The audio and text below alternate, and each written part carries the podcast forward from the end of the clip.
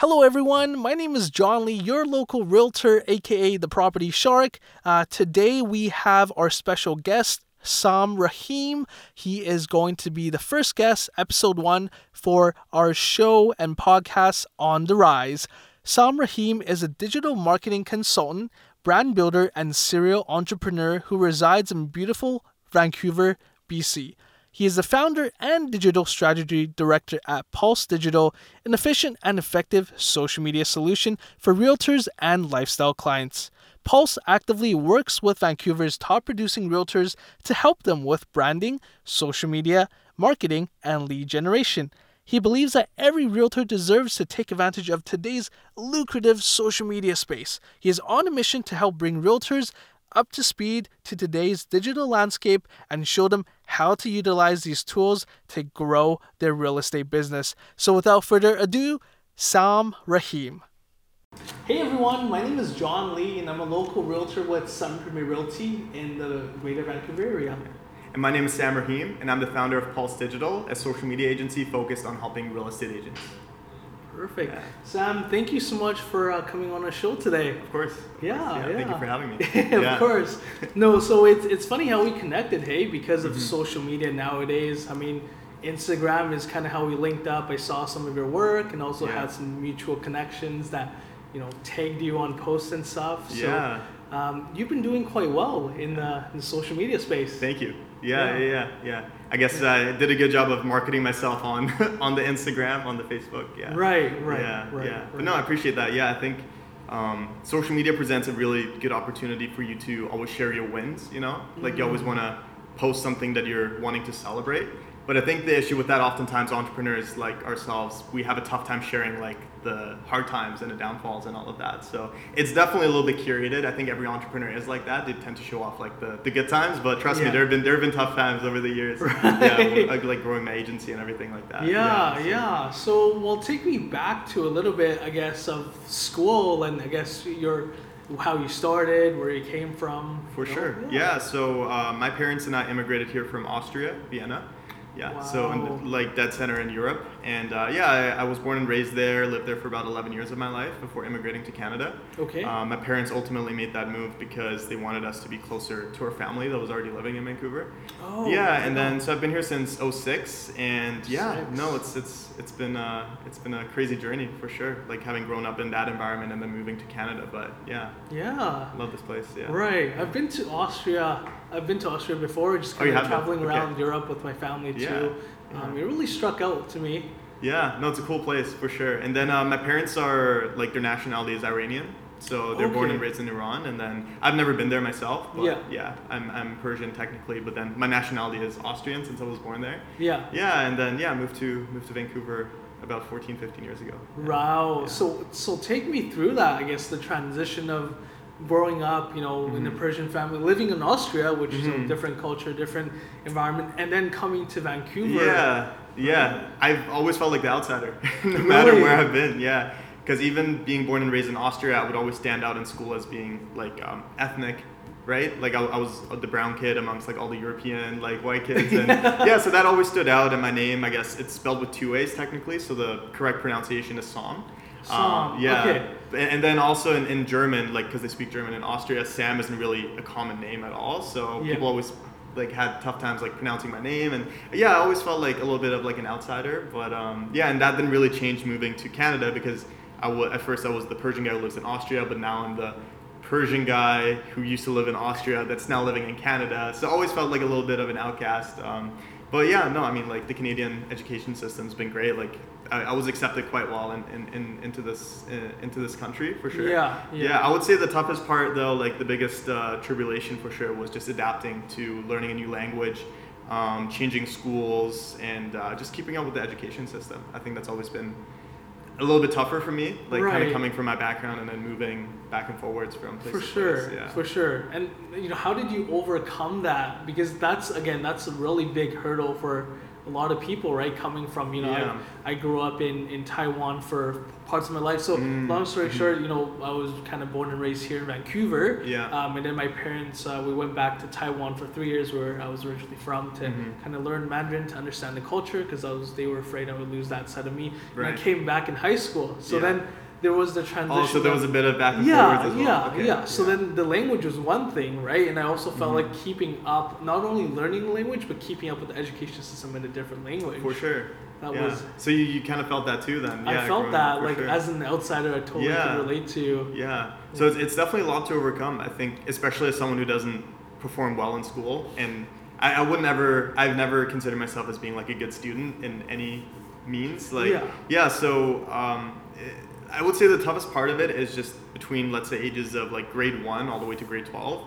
Um, a lot of your measure to success is based on your performance in school, right? It's Correct. parent, parents thinking like immigrant parents also thinking that the better you do in school, the better you're off outside of school and you're able to be more successful. And then at the same time, all your influences, such as your teachers and your peers, they're really focused on that as well. It's like the better you perform in school, the better of a chance you have in being successful in life. So Right. yeah, I, I would say the biggest difficulty for me has always been feeling like I'm worthy of success because I never did well in school. So Right. I always uh, associated not doing well in school in terms of like not succeeding in life. So yeah, I would say that was probably the toughest thing that I had to um, navigate through throughout the years. Yeah, Wow. and it wasn't for a long time until I kind of broke through that mindset. Yeah. Right, Yeah. right. That's so true. I feel like like, even like coming back to my parents, like they didn't have an opportunity to have a education, right, Mhm. or a higher level education such as university back home, Mhm. and so they wanted a better life for us. Hence, you know, they immigrated us here uh, for pets, for a better Yeah. future, and then Yeah. you know, there's they want us to, to go through school, right? But Of course. uh, you know, they they think that school is the only way to achieve success. A lot right? of them do, and you can't fault them in a way. It's because again, I understand the opportunities that we're given, right? Mhm. That that uh, our parents or our grandparents weren't given. Uh, my grandpa, for example, used to be um, a politician in Iran, like pre 1979, the revolution and everything like that. So he was at the height of his career. Uh, but after the the Shah government was overthrown, essentially he was given the choice of um, joining the new political system or essentially being thrown into prison. So him at I think it was around four, like in his mid 40s or early 40s Yeah. at the height of his career had to leave everything behind and like immigrate to Toronto and the first job that he had was putting paper ads on windshields on cars. Oh, so no that's kind of like yeah, that's kind of the story of like my grandparents like moving like on my mom's side of immigrating and making so many sacrifices, you know, and um, so c- like understanding that I get where they're coming from, but also at the end of the day, it's just they they don't know any better either because Mm. they they just know that like um, education to them is so valuable because they have been taught that that's the only way for their children to succeed. So they're kind of projecting that onto the kids, which Mm. is a good thing and a bad thing for sure. I think it definitely pushes kids to pursue greater things. But again, like 21st century, there's so many other ways to be successful That's- and to achieve success. Yeah. That's so true. And, and on that note, Mhm. it's kind of like they grew up in a different time and era. So Mhm, they mhm. mean good intentions, obviously. They, they want the best for you, Yeah. right? As their parents. But at the same time, like, you know, their idea of what success is Yeah. is in a different era. the right? landscape's so different. Yeah, Because yeah. I bet you nine times out of ten, all the parents and your parents might agree on this is like the way they measure success is your financial. Um, financial position outside of school, like how much are you making? Are you making 100 grand or making 150 grand, whatever it is? Like they're like, oh, if they're making good money, they can support themselves and support their families. Right. But what they don't understand, and I would say, like my friends' parents, my parents, all of that, is that there's so many different ways to make money these days that the internet has really introduced. You know, Yes. like you, like I talk to a lot of like I guess my elders, my family members about Amazon FBA. You know, like white labeling stuff, outsourcing uh, in China, shipping it to US and selling on Amazon, and people making six figures a month doing that, and it blows their mind. They have like no idea that these options are out there. You know what I mean? Yeah, And those are yeah. all types of entrepreneurial paths that don't require the traditional educational path. You know, you can just spend some time, really study Amazon FBA, uh, save up some money, and you can make it happen. And if your parents' measure of success is the financial stability and the financial income, so many different ways to do it. Right, Yeah. right. That's and that's what people fail to realize, right? Mhm. Is like there are endless opportunities online as well. For sure. And I think, Yeah.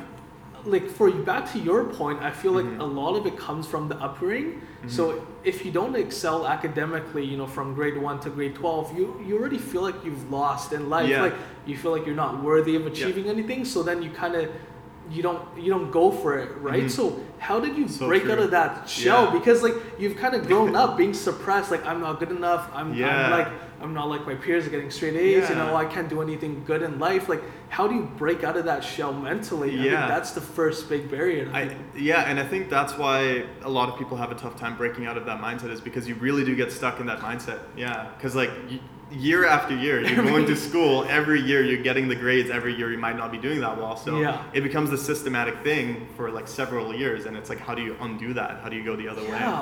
Uh, I think for me, it it really helped like starting to build my core confidence in just all areas of life. Um, it was honestly as simple as starting to go to the gym and making a habit of it. And I think the gym actually played like it's actually kind of funny to say, but the gym played a big role in it. Like at the time, I'm not as big as I used to be. Obviously, I've neglected the gym for the last little bit. right. But what going to the gym taught me was that consistently putting your mind to something and putting the work in every day or every week will get you the results. And with the gym too, you see the results like like with your eyes, right? Like you Mm. check in the mirror next time and your biceps are looking a little bigger or your pecs are looking a a little bigger. So Yeah. that starts to spring uh, and jumpstart like a motivation motivational pattern of like, oh, I put in the work and then I see the results coming after that, and put in the work, see the results, and really putting my mind to it. So. Um, I started to apply that same mentality of like, okay, if I really set my mind to something else, will I be able to see a similar kind of success? So it was just bit by bit by bit, like building up my confidence first in like my physical appearance by going to the gym, but also my mindset around committing myself to something like the gym. Right. Um, that slowly helped me break out of that. But um, yeah, I mean, it, it wasn't a, it wasn't like a clear path after that really either, because uh, I knew that I always wanted to be an entrepreneur. I always wanted to run my own business. Deep down inside, like that, you had that. I always had those tendencies. Yeah, yeah, yeah. But the first six or seven businesses, like they really didn't work out. Yeah, it wasn't until like this company that I'm running right now where I actually found success. Yeah. But to answer your question of how did I break out of that, I think it was just really focusing on myself, and I think that's what a lot of people that might be in a similar position need to prioritize is themselves first. Like get your mental straight, get your health straight. Like make sure that you are just very solid, like from your inner core. Right, Yeah. right. I think there's someone said there's like four pillars to success. It's like health is number one, Mhm. and then there's wealth, and then there's love, and Yeah. then there's happiness, right? So I think you brought up a really good point of daily consistent actions Mhm. uh, where you can see the results day in and day out, and that will lead to you know achieving your goals. For For sure. for example. Um, Yeah. And how did you get into the habit? Because then Mhm, again, mhm. in modern society, right, people have the tendency to they look at Instagram models, people flashing their whips, right, their Yep. watches, the money, the girl, Yeah, like people yeah. want it instantly. For sure, So this takes time to build up, and people don't understand. They get discouraged. They go to the gym maybe twice a week for a month, and Yeah. then they don't see results, and they kind of quit, right? So Again, people celebrate their success on social media. Like they, you just see the highlights. Yeah. yeah, Yeah. yeah. So, like from your point of view, like is it because like uh, people don't start because they have set too big of a goal that Mm. it almost feels like it's unattainable? That sure. that's stopping them from taking even a step towards that. I think that's a big uh, that's a big one. Yeah, that definitely plays plays a role in it. I think we're just like speaking on the millennials' behalf. It's like you're very impatient, right? It's like generation now. Like you see someone being successful, Yeah. and then you try to do it for a month, and you're like, why am I not there yet? Kind of a thing, right? Yeah. Yeah. And I think social media definitely adds fuel to the fire of people just showing off their highlight reels and people showing off their bodies where they've been like what you see is like the perfect physique, but what you don't know is like the three years where they went to the gym like five, six days a week, like meal prepped every single day. Like people don't see that part. Yeah. Mm. So I think that definitely fuel, adds fuel to the fire of like people wanting things a little bit faster, not being patient. But Right.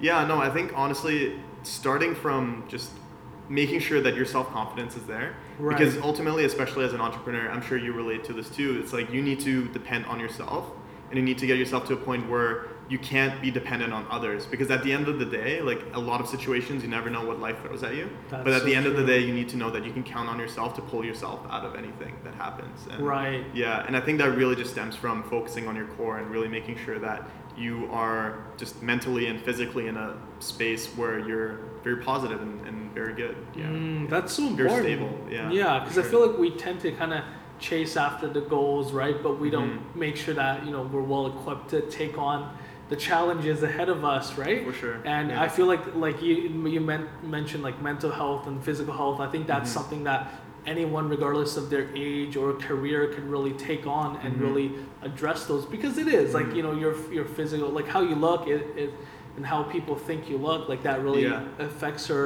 confidence. So what, that was the first big hurdle that, That was you the first overcame. shift. That was the first The, shift. the, yeah. the confidence of you're having a good physical body, like Mhm. looking good, feeling good, Mhm. right? And For sure. on that note, like how did you work on your mindset of Yeah. becoming positive? Yeah. Like how did that switch work from Yeah. there? So again, like it was the whole like um, building consistency with my mindset too, because I proved to myself that I could stick to something for multiple months on end.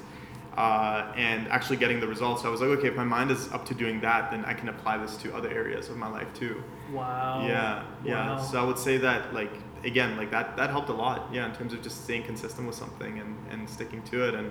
Um, yeah, I think really believing in yourself. I think no matter what idea you have or whatever profession you're taking on, you need to really deep down believe that you're capable of executing on it. Mm. Because if you if you're not in a space where you feel confident about what you're doing, about your craft, then Yeah. it's just gonna it's gonna show up in your work at the end of the day, and it's gonna really hold you back. So I think really just getting that self confidence up is so key. Like I wouldn't even start anywhere else.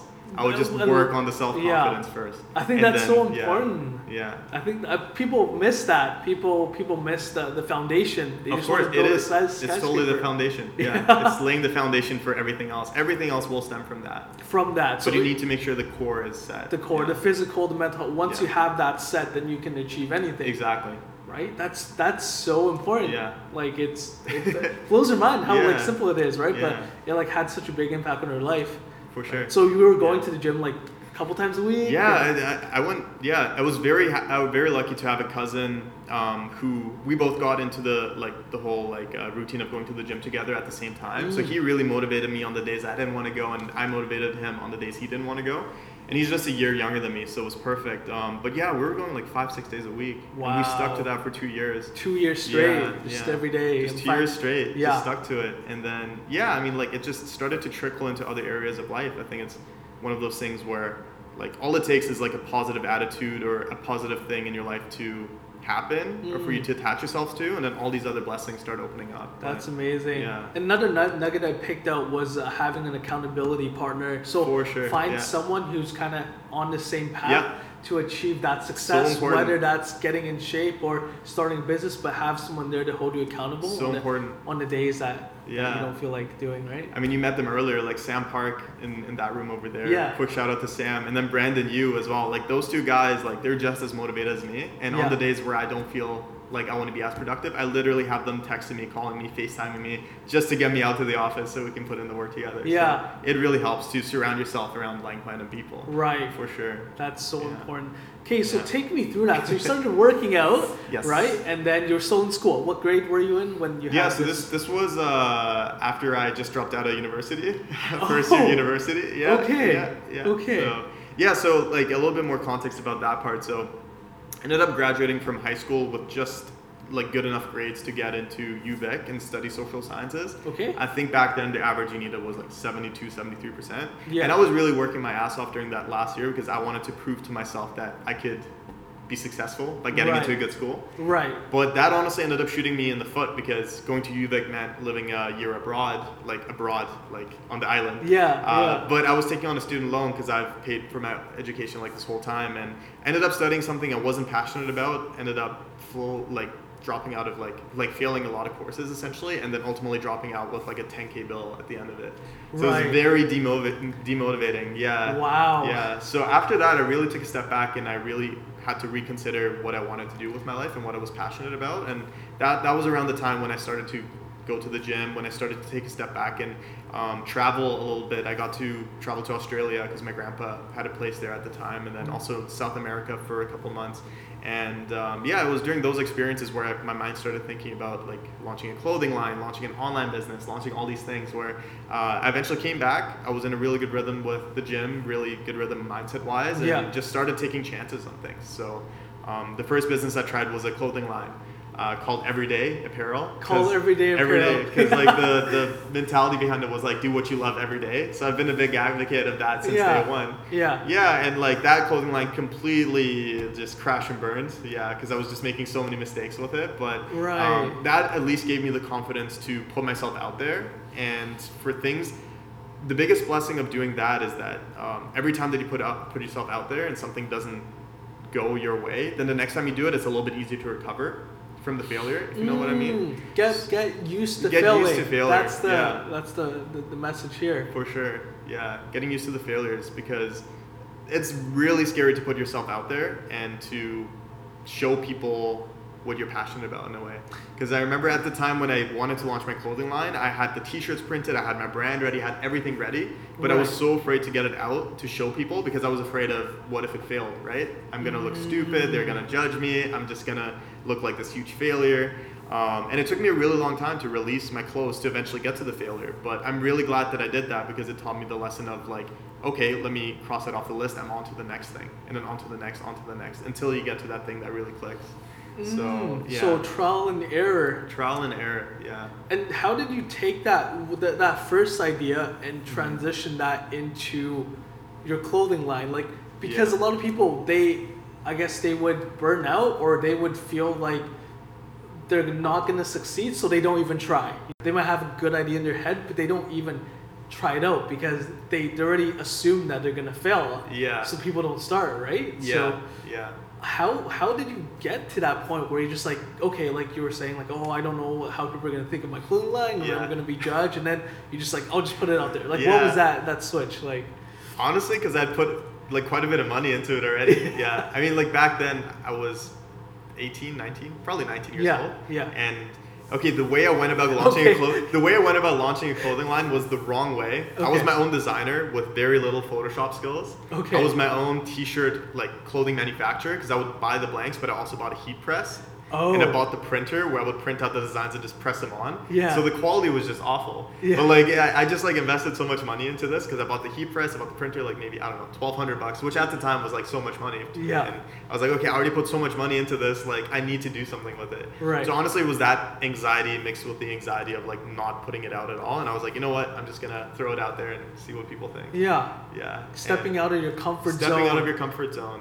Yeah. getting into the habit of failing getting into the habit For of sure. being uncomfortable Yeah. right Yeah. Yeah. because when you're comfortable you kind of settle Yeah. right and then you get complacent which is another problem Yeah. that people have right Nothing great ever happens out of like a place of complacency or like Mm. uh, just in your comfort zone. Like the the great things in life always happen outside of that. Right And it's very scary. It's really scary to put yourself out there. But that's why I'm saying like the more you do it, the easier it gets. Right, The easier you're used to it. You're You're used like, to you're it. used to it. yeah. Okay, I went from launching like one business to another, and each one taking about like 12 months to a year and a half in between.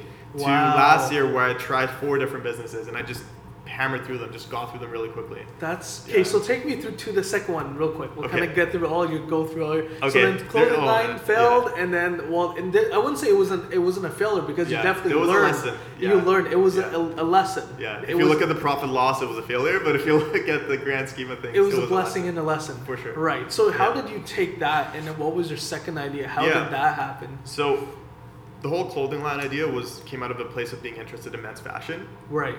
So I knew I wanted to do something with that, and something related to just taking advantage of the internet and the power that we had. So at the time, I uh, had this other business partner who came to me with the idea actually of doing an affiliate marketing website. Okay. Which, again, just for anyone who doesn't know what affiliate marketing is, it's essentially um, selling other people's e-commerce products on your own website. So just facilitating the sale and getting a commission. So it's kind of like dropshipping, but let's say, for example, that American Eagle and Old Navy give you the rights to sell their pants and their jeans on your own website. Yeah. You list it on your website, and then when people buy it off your website, you get a small percentage of the commission. Right. Yeah. Right. So me and my business partner created this uh, website called Triangle Living. okay. Yeah, it's super corny name. Yeah. Uh, and it was essentially like this luxury lifestyle online e-commerce store slash magazine where we would sell items that were like shoes that were like five hundred dollars, six hundred dollars, like carpets, art, just like all of that affiliate stuff on Right. our website. Right. Right. yeah, Right. and it was crazy. We were very committed because we were manually inputting all the products, and Wow. at the time we were like our mentality behind it was like the more products we have, the more variety there is for people to buy. Mm-hmm. So we would just blindly upload products, and I think at one point we had like two thousand products that we manually inputted, manual photo, manual description, oh everything. my god. And I think ultimately we got one sale, and it was from the business partner's sister who bought something. so it just got to a point where we were like, why? Like this is this just doesn't make any sense. Um, but again, there was a big lesson in that because I learned about affiliate marketing. I learned about how to create a Shopify website. Wow. I learned about how to do like all these different things. I was doing like the Instagram and Facebook profile for that company, and that was like back in like 2012, 2013 Okay. when things were really just starting to ramp Yeah, up. yeah. So again, a failure, but in another way, a lesson where I just took some skills and put it into my arsenal for later. Right, Yeah. right. Just for later. You never For know what you could use Yeah, with yeah. it. And and on that note too, it I like how you you put it in a way where it got to a point where it didn't make sense, where your time and energy and money was being invested into Mhm. it, but but the the outcome, the result wasn't what you wanted. So Yeah. it's also important for you to sit down and reflect. Yep. Right, and Yeah. that's that's how like, and you have to be real with yourself. You have to be real, yeah. Have sit down with your partner or yourself. Yeah. Hey, how is my business doing? Like, Mhm. you know, what are the results? What is the outcome that I want? And if it's not, you have to adjust. Yeah, right? for sure. It's really easy to get emotional about your business because you build Mm. some form of a bond with it. You know, as a business owner, Yeah. it becomes your It's baby. like your- It's- yeah. It's, like your it's like your kid, as weird as that sounds. And it sucks to have to cut that kid off. Like you know, like it's, it it sounds really rough. But, Yeah. Um, yeah, you have to be real with yourself for sure. Right. And I think that's something that I kept developing as my career went on. But Right. if it doesn't work, it doesn't work. You have to have like no emotion in it and just be ready to move on to the Having no emotions and looking at straight facts, be logical. It's a Mhm. business decision at the end of the day. Exactly. You're your own boss, and you have to Yeah. know when to cut the losses, when to take the leap of faith, when to invest more Absolutely. back into it. Yeah. Perfect. So Yeah. take me through affiliate marketing. That's Yes. another arsenal. That's a little another bit arsenal. of Facebook, a little bit Yeah. of Instagram. Yeah. And then what was next? What, what happened Another next? clothing line.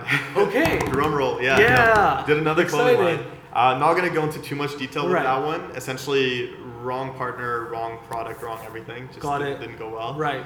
Um, and then after that, After that. after that, I was already, I was either applying to or I just got into BCIT to study marketing management because at that point I had like three entrepreneurial ventures under my belt. Right. I loved marketing, so I was like, why don't I actually go to school and make my parents happy, but then also pick up some valuable skills.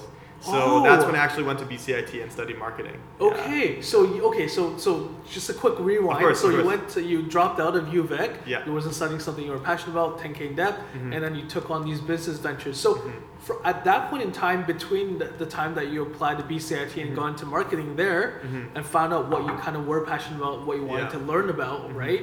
Um, how did you get by? Because people get scared. They're like, "Oh, Yeah. I have debt. I don't have income. Like, how do I survive?" Right? Yeah. People like, did you work a job, like an odd job, to get by? Like, how did that that process look? That's important yeah. too, right? I think that yeah, that that's like the slightly weird thing about me just as a person is that I'm starting to notice that I am type A in the sense that I'm very um, motivated and very um, very purpose driven and just very driven in general. Like Yeah. I, I pour a lot of my energy and, and and myself into what I do when I'm passionate about it.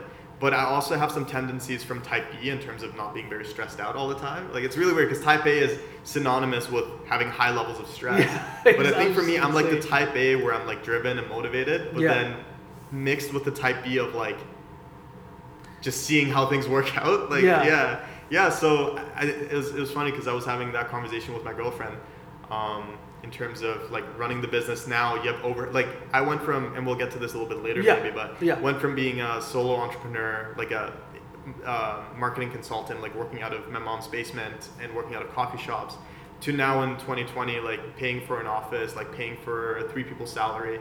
Um, there's a lot of there's a lot of overhead, like month over month, and there were months that like during the initial phases of transitioning to having an office, having employees, and everything like that, where times were really tough. Like there was like looking at the bank account, you know how much you have to pay out to your employees and everything like that. And Yeah. yeah, for me, I just um, that's where the type A and type B came in because my type A was like ambitious and driven, and I kept doing my thing, kept signing clients to make sure that we're good. But Yeah. then the type B of me was just like surprisingly relaxed about the whole thing because I was like, at the end of the day, what happens happens. Got like it. I know that I'm in full control of like the variables that I have control over, but there's certain things that are out of my hand. So as long as I Right. show up every day and do everything that I can, then there's nothing else I can contribute to it. no regrets, don't leave anything on the table, that kind Yeah. of thing. I like that. And a lot Yeah. of the times like, you know, your fear is just like, you know, it's wired into us Yeah. because it's kind of fight or flight kind of response that we picked on from our For sure, ancestors, yeah. right? So a lot of the fear that you have is just meant it's like a mental roadblock that you have to c- overcome. Yeah. It's not it's not really something that that is that scary. Yeah. Like, you're not dealing with a life or death situation. Of course, right? of course. But at the time, it feel it can feel Yeah. surreal. But I Yeah. mean, I'm tying that back into like how did I feel at the time when I had the student debt and so many failed businesses, and I was taking on more debt to go to another school. Right, right. I maybe should have been like now reflecting on it. I maybe should have been more worried than I was. Yeah, but, but at the time I was like, nah, yeah. yeah, see where life takes Yeah, me. Yeah. see like where life that. takes me. I Yeah. like that. So you went back to school, okay? Yeah. Marketing. It's something Marketing. you were Yeah, passionate studied about. marketing finally. Yeah. Um, and yeah, that was just around the time when I failed my second clothing line. And yeah, again, BCIT, same story. It was the first time in my life where I was actually trying harder in school because I was genuinely interested in some of the That's subjects, not all of them, but right. some of them. Like electives, a lot Yeah, exactly. fluff. Yeah. Yeah, so Yeah. that was that was two years, very very intense program. But yeah, um, I started to develop a skill as a freelance photographer at the time as well. Wow. Yeah, because I've always been interested in photography, and again, like another bad decision that I made back then is like use part of my student loan to purchase a camera. Okay. because I was just really passionate about it, and I was like, "Damn, I really want to shoot." And this is just awful advice. If anyone's in school and has a student loan, do not do do not do this. do not do this. Listen this. Uh, yeah, uh, it was like a six seven hundred dollar camera, Ooh. and yeah, so it was pretty. Ex- I don't know what the hell I was thinking, but either way, I was like really passionate about it. So I started to in my second year at BCIT really start just shooting with my friends, asking everyone I knew if they wanted to model for me Build a portfolio. build a Yeah, portfolio yeah. and then i'm really glad as messed up as it sounds i'm really glad that i did that because i used that money to invest into something that ended up turning into a skill which helped me build my agency a couple years later wow. yeah because it started by me just asking my friends if if i want if they wanted me to take photos of Yeah, them yeah, yeah. but it quickly, because I was quite vocal about posting them on my Instagram, and this is again back in 2014. People are doing it, but not as many like shooting DSLR photos and uploading it to Instagram. Right. And then I started to get a lot of people actually ask me like, "Hey, can I pay you to do this? Like, would you be down? Like, what's your mm. rate?" And I was like, "What do you mean a rate? Like, I don't have like, am I supposed to have a rate?" Yeah. Yeah. So I started Yeah. shooting for like 20 bucks an hour, 25 bucks an hour. Slowly started working way way up. Right, right. And the reason why I'm telling the story is because before that semester was over, I actually ended up making close to twelve, thirteen hundred dollars with my freelance photography. No way. Yeah, having spent seven hundred out of my student loan to buy the camera, which I, I never knew was going to go that way, but it just I just took a chance on it and Right. yeah, built built a bit of a freelance photography business. That's and then again, I guess you had the the experience of failing over and over again. Got, Yeah. You got used to it. So sure. this time around, like you know, to post a couple photos, you don't have you don't have that mindset that oh I don't. What if I get judged? What if it doesn't work out? What if people Yeah. think I'm It's still there. I think that feeling is still bit? there. Okay. Yeah, a little bit. I Yeah. wish I was a superhero and I could just say that I don't care what people think. Yeah. I think ultimately everyone does to an extent. right? But it definitely helped to have gone through all those failures. I, I let go a lot more of, of, of what other people think Right. scenarios. Yeah. Right. So okay, so you went from graduating this time. Yes. Parents were happy. Yes, finally. uh, freelance photographer just simply Yeah. because you were putting the word out there, Yeah. right? So a lot of the times, if you have a dream or you have Mhm. a goal or you have a skill, Mhm. you have to show it to the world, or else Of the course. world doesn't know about it. Yeah. Right? Like if you didn't post it out, how would people know that you had that skill set, and how would you know that you could charge people for that? Yeah. Right? I love to run the example of like two photographers with, let's say we're both photographers, Yeah. equal skill set. Yeah. One of us, let's say you're really active on social media, I'm not. Doesn't matter. You're gonna get more gigs because you're the one putting yourself out there, and you're the one letting your show, your work get seen by people. Right. Yeah. Right. so right. like really believing and and really uh, just standing behind your own work, no matter what you do, I think is the best thing you can do. Yeah. Especially in the day of social media, you never know like by you just being vocal about what you do, what kind of energy that can attract into your life, what kind of positive opportunities. yeah. So yeah, for sure. For yeah, sure. It, it plays a big role. Yeah. That's so important. Shout out to Devin. You know, he's the guy Yeah, behind Devin. the camera. He's doing a great yeah. job there. By the way, this this video is sponsored by Devin. if you guys are looking for any photo or video needs, Yeah. he's he's, he's the guy. He's the guy. Uh, yeah. yeah. cool. Um, and then take me through that. Okay, let's get into the meat and potato of, of Yes. after you graduated, you had some money saved up, and then Mhm. what year was that? Yeah, this is this will be 2015. I graduated from BCIT. Yeah. But I transitioned nicely to a um, a internship opportunity. Oh, yeah, because okay. BCIT you have to do an internship upon graduation, Okay. and then that just ended up leading to a full time position. So I worked for a local a local clothing line here in Vancouver doing digital marketing for them, and I did that for about two years. Wow, and you Yeah. again built up your arsenal, built learned up the all arsenal. the skills. Yeah, built up the skills, and I was still shooting freelance on the side, and I ended up doing some product photography for that business. So I was doing their blogging, I was doing their um, their product photos, uh, Yeah. their social media marketing, um, helping with their Shopify website, all of that. Yeah. Right, right. And how did it transition to kind of? Well, because you said you started a couple businesses before Yeah. this one too, yeah, right? Yeah, yeah. So at the time, so it was my freelance business um, that I was doing while working full time. Yeah. Uh, but then after hitting the two year mark at my job, Yeah. um, I felt like I hit a bit of a ceiling. Um, and it's really interesting because at the time, like for full transparency, I was earning forty thousand a year out of out of BCIT. Okay. Uh, and for me, it was I, I remember I sat down with a financial planner, and he was like, "Okay, so how much do you foresee yourself making in the the next two years, the next three years?"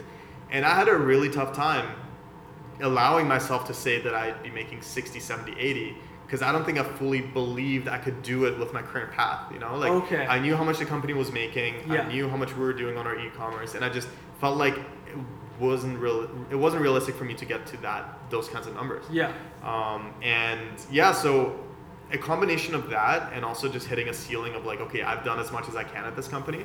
I decided to transition to uh, freelance consulting, like digital marketing consulting, just Mhm. under my own name, just being a solopreneur. Yeah. Um, and I did that in 2017. Wow. Is when I stepped out of my full time position and started um, doing my consulting on my own. Did you transition? Like, did you kind of do it as a as a part time gig? Yeah, I had to. Just I had to. Yeah, because um, yeah, I had bills at that point, um, and I, I was getting like a I was getting like a paycheck from my current job, so I wasn't able to just drop it and not have any income. So uh, it actually it, it worked out pretty nicely because while I was doing digital marketing for that company. I would always post it on my Instagram, like always showing people what I'm Oh. doing behind the scenes. Yeah. And people would always be like, "Oh, you look like you love your job. This looks great." And I did. I really did like working there. Yeah. Um, but that resulted in other companies starting to notice and asking me if I could do social media marketing for them. Okay. So while working for this company full time, I signed two clients that I was managing part time. So nine to five would be here, and then five to ten would be my consulting agency. Wow. And I did that until I signed the third client, and I was just working way too much. So I was like, okay, I have enough with these three clients to support myself. So Right. I'm just gonna quit my full time and focus on that. So that again, having having that safety net and Mhm. having that assurance of, you know, a paycheck to paycheck and doing something on the side Yeah. until it becomes almost like It becomes real. It becomes I, real. I validated it. Yeah, That's it would have been really risky to just drop everything and, And say just- this is gonna work out. 'Cause, Yeah. I mean, university me did that with the camera technically, but you never know. Like, Yeah. so I think validating the idea is really important. But Wow. people were asking me if I could do it for them, so I was like, okay, that's interesting. And then Yeah. uh, they liked what I was doing for them, and they recommended me to someone else, and I was like, okay, this word of mouth referrals. yeah. So always do a good job for the people because you never know who else that they know that might need your Yeah. services as Word well. of mouth still accounts for probably 80% of our business. that. Wow, yeah, it's huge. that's Yeah, phenomenal. it's huge, yeah. So when did you go from a solopreneur and take me through Pulse Digital? Yeah. So when I started my agency, well, my freelance business, it was under my own name. Yeah. And I was your like everyman digital marketer. I would do SEO, search engine marketing, social media, content blog, everything. Yeah. Uh, but like, I don't know, as someone who had didn't have that much experience and was trying to do so much, I had a very tough time really focusing and becoming really good at one thing. Because with digital marketing, there's so many different avenues you can go down. Right. And you can spend years really becoming um, really proficient and really good at one of those things. So Yeah. um, I ran my agency like that as an everyman for about a year and a half until the summer of 2018. Until I got to a point where I, I wanted to change up the direction of the company, I wanted to change up the pricing structure, and I really wanted to focus on my core competencies as well as the things that I really enjoy doing, which were at the time um, photography, so content creation, Okay. as well as social media marketing, so helping people with their Instagram, with their Facebook, and their branding. Right. So in uh, the summer of 2018, I decided to make that transitional switch to Pulse Digital. Um, so that that's when all of that happened. And yeah, the idea with it was to uh, minimize the amount of time that you spend with the client initially of like doing a lot of diagnosis of like okay what kind of business are you? What kind of problems do you have? What kind of package can we fit you in? Mm. and we changed that conversation and said okay this is who we are. This is what we offer in terms of like a package structure. Okay. and you need to somehow fit into this model. Because ultimately like these these these are the types of services that will cover your ass as like a business in terms of social media but Mm-hmm. it just really reduced the amount of time needed to really onboard a client and really helped us scale the business a lot too Having Yeah. the right system in place having the right is system important. in place the right system and solution yeah. Right, right. And because you're the expert, right? So you know Mhm. what your clients potentially might need Mhm. versus if you're just if they're going into displaying, like if I have no idea about social media, you gotta explain it to them, you gotta explain about it. For sure. This is store menu, like order Yeah. off it, or you like walking in the restaurant, Yeah. sitting down, like exactly. okay, we have pork, we have beef, Yeah. and we have chicken. What would you Exactly. like? It's like yeah, because I mean, it's it'd be ideal to live in a world where you go into a restaurant and they're like, okay, what can we make for you based on your taste? But then ultimately, they're gonna make you something that they they haven't been trained to make. You know what I Right, mean? So right. it's just gonna lead to a bad meal. So in in this case scenario, a bad service. So. Um, there's a lot of agencies out there who try to do too much. They try to Mm-hmm. promise too much, and I, I'm, I'm guilty of it too. That's what I used to do as well. But it got to a point where I wanted to focus on doing a certain few things really well. And if your business could benefit from that, then let's work. But if not, then here is a couple other agencies I know that could handle your search engine Oh, uh, optimization or optimization. se- search engine marketing, Yeah. whatever it is. Yeah. So really understanding who we were and uh, just making it approachable too. Like we never wanted to be the agency where we have like five, six thousand dollar a month retainers. Yeah. We wanted to make digital marketing accessible for all kinds of business owners because there's so many small to medium sized businesses who all should be able to benefit from social media. So we're going for more of the mass market approach. Right, which is also good. Instead of going too niche, right, and Yeah. too focused, you want to, oh, you want to hit a bigger market, Mhm. um, and but be selective on what clients to take on, which is really important because I feel like a lot of times a lot of business owners they just take on any client that they can Mhm. get, Mhm. but this client you know might might consume a lot of your time and energy, and Mhm. you might not get the results that you're looking for. So properly screening your clients For sure. um, and cater them towards what you're good at, your your expertise versus just taking on everyone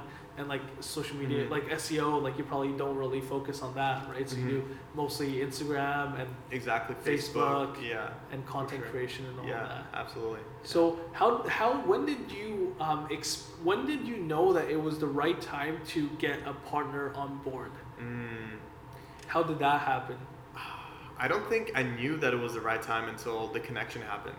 Um, and the story behind that is that uh, one evening I was invited to go to a networking event, Okay. and I was literally on the verge of not going. It was after a long day of just working like on my laptop on a bunch of client projects, and I had no one to go with, and I was like, oh, I'm just gonna go there, and I'm not gonna really know anyone. It's just gonna be too much. So I'm just gonna stay home. Yeah. Uh, but then a part of me also reminded myself that you truly never know what's on the other side of any one of these experiences. So Right. I ended up going to the networking event and uh, meeting a guy by the name of Andrew Wu, Okay. uh, who's now my business partner. Wow. And he was the founder and is the founder um, and CEO of BAM Communications. Okay. And uh, BAM essentially is a creative agency that helps developers and real estate clients with branding, uh, digital strategy, graphic design, all of that. Mhm. And he spent the last 10 years of his career building the agency from like three partners to uh, at one point a 40 employee agency. wow. Yeah, and That's I amazing. just randomly ended up connecting with him at the networking event, and we just exchanged cards.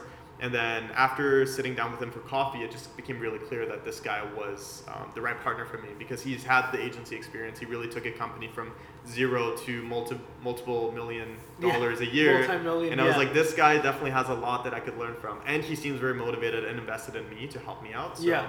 it, it just really aligned perfectly. It, Right. wasn't, it wasn't forced or anything like that. Just by chance, and you wouldn't have by missed, chance. Yeah. missed out if you didn't go to that Yeah, event that if day. I wouldn't have gone, we wouldn't be sitting here, honestly. Like, I believe in Wow, that, yeah, that's amazing. yeah.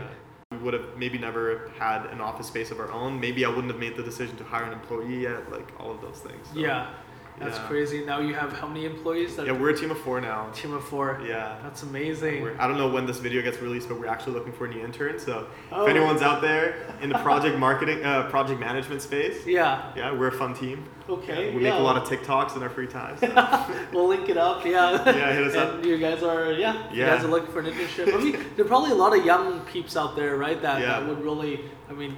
Sam really knows what he's doing, and they could benefit from from the opportunity to, to learn from you guys and work alongside you. So yeah, no, it's it's yeah. We, we like to create like a fun environment. Like I'm 26. Uh, Bethany, who's our current project manager, is 22. Yeah, Uh, Nathan is 23. Brandon's 21. We're a young team. yeah, yeah. Andrew, our, our business partner, he's uh, a little bit uh, he's a little bit older. He's in his late 30s, but Yeah. we, we keep him young. We Yeah, keep him young.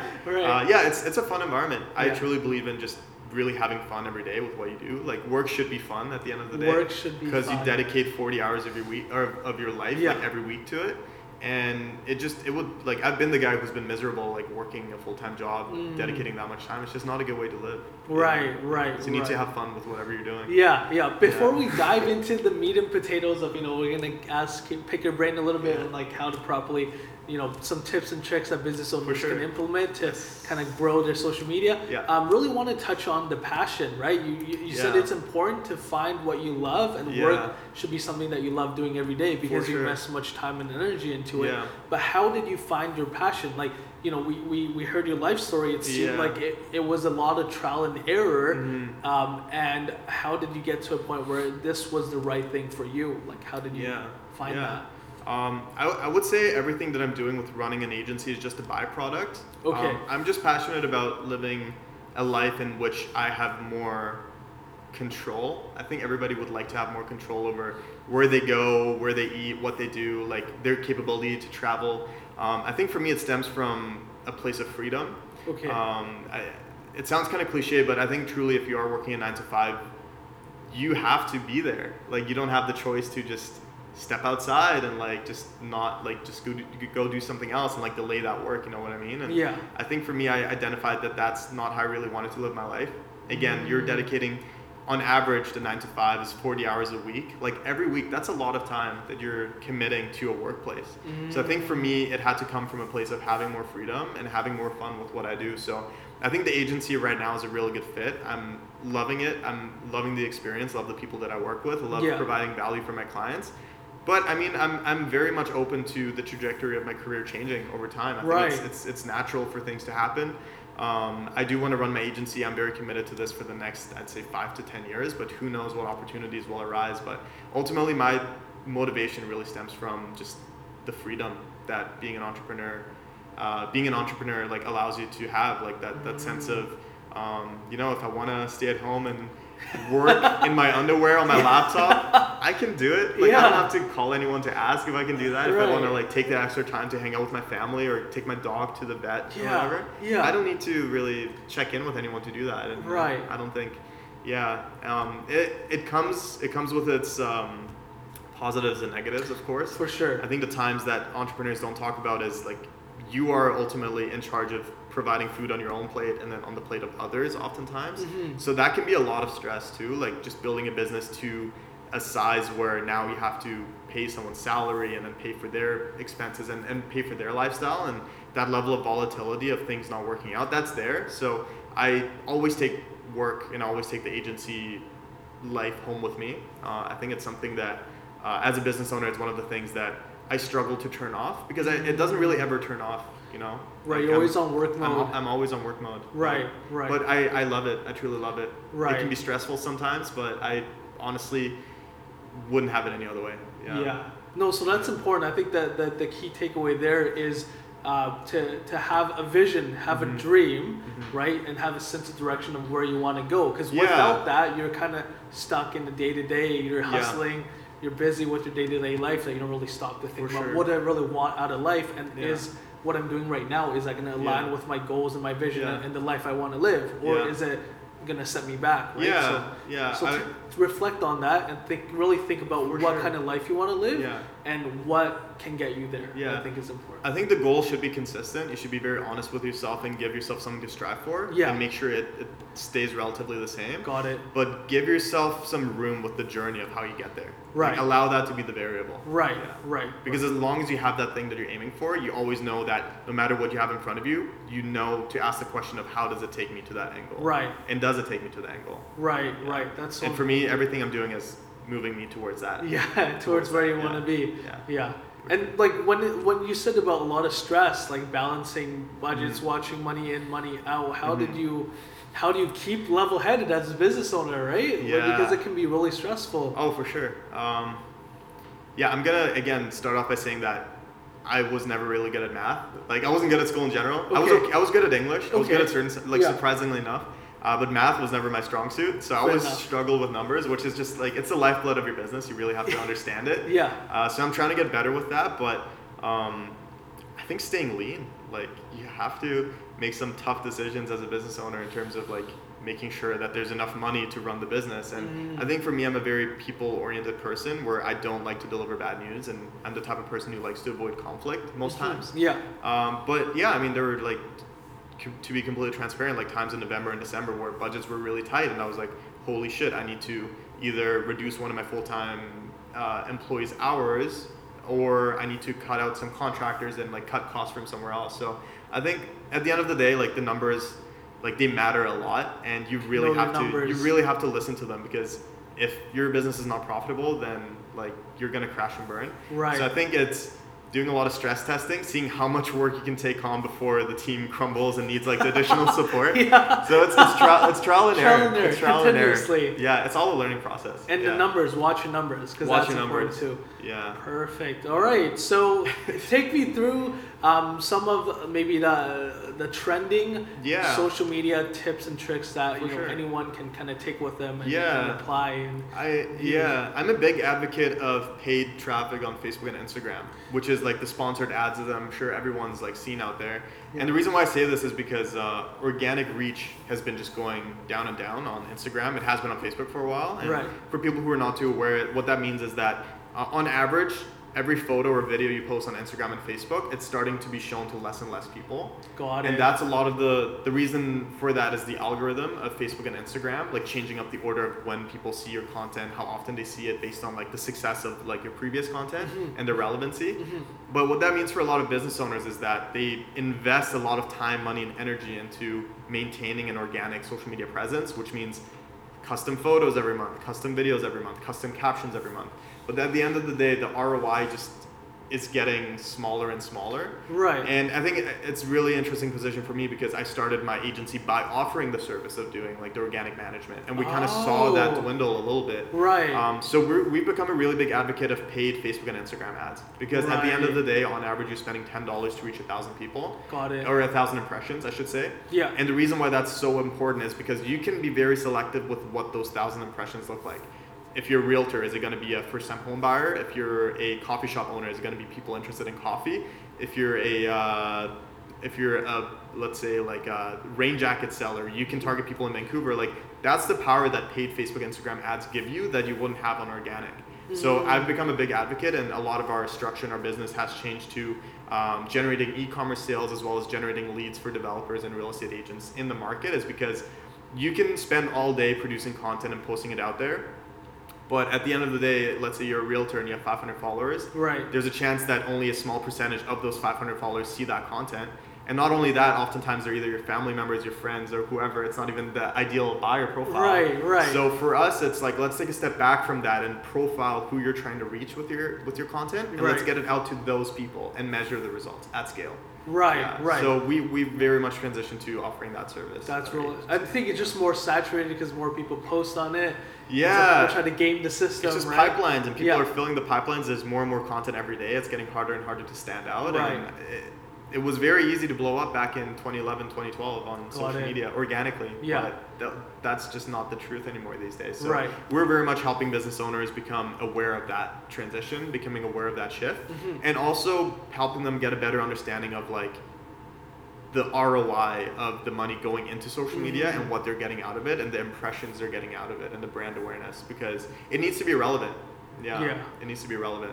For Yeah. sure. Wow, that's a great because I think a lot of people are really focused around creating content, right? Yeah. Because you know, people like Gary Vee, they they po- they, they really emphasize on making sure you post content, you Yeah. give, give, give, right? Mhm. Images, photos, all of that. But at the Mhm. end of the day, um, you know, you have to make sure that you you, you put your time and money Yeah. where you get the most return on investment. For sure. And I, I'm speaking again on behalf of mostly like the small to medium sized businesses. Yeah, And I love Gary Vee and I love everything he's saying about producing consistent content. yeah, But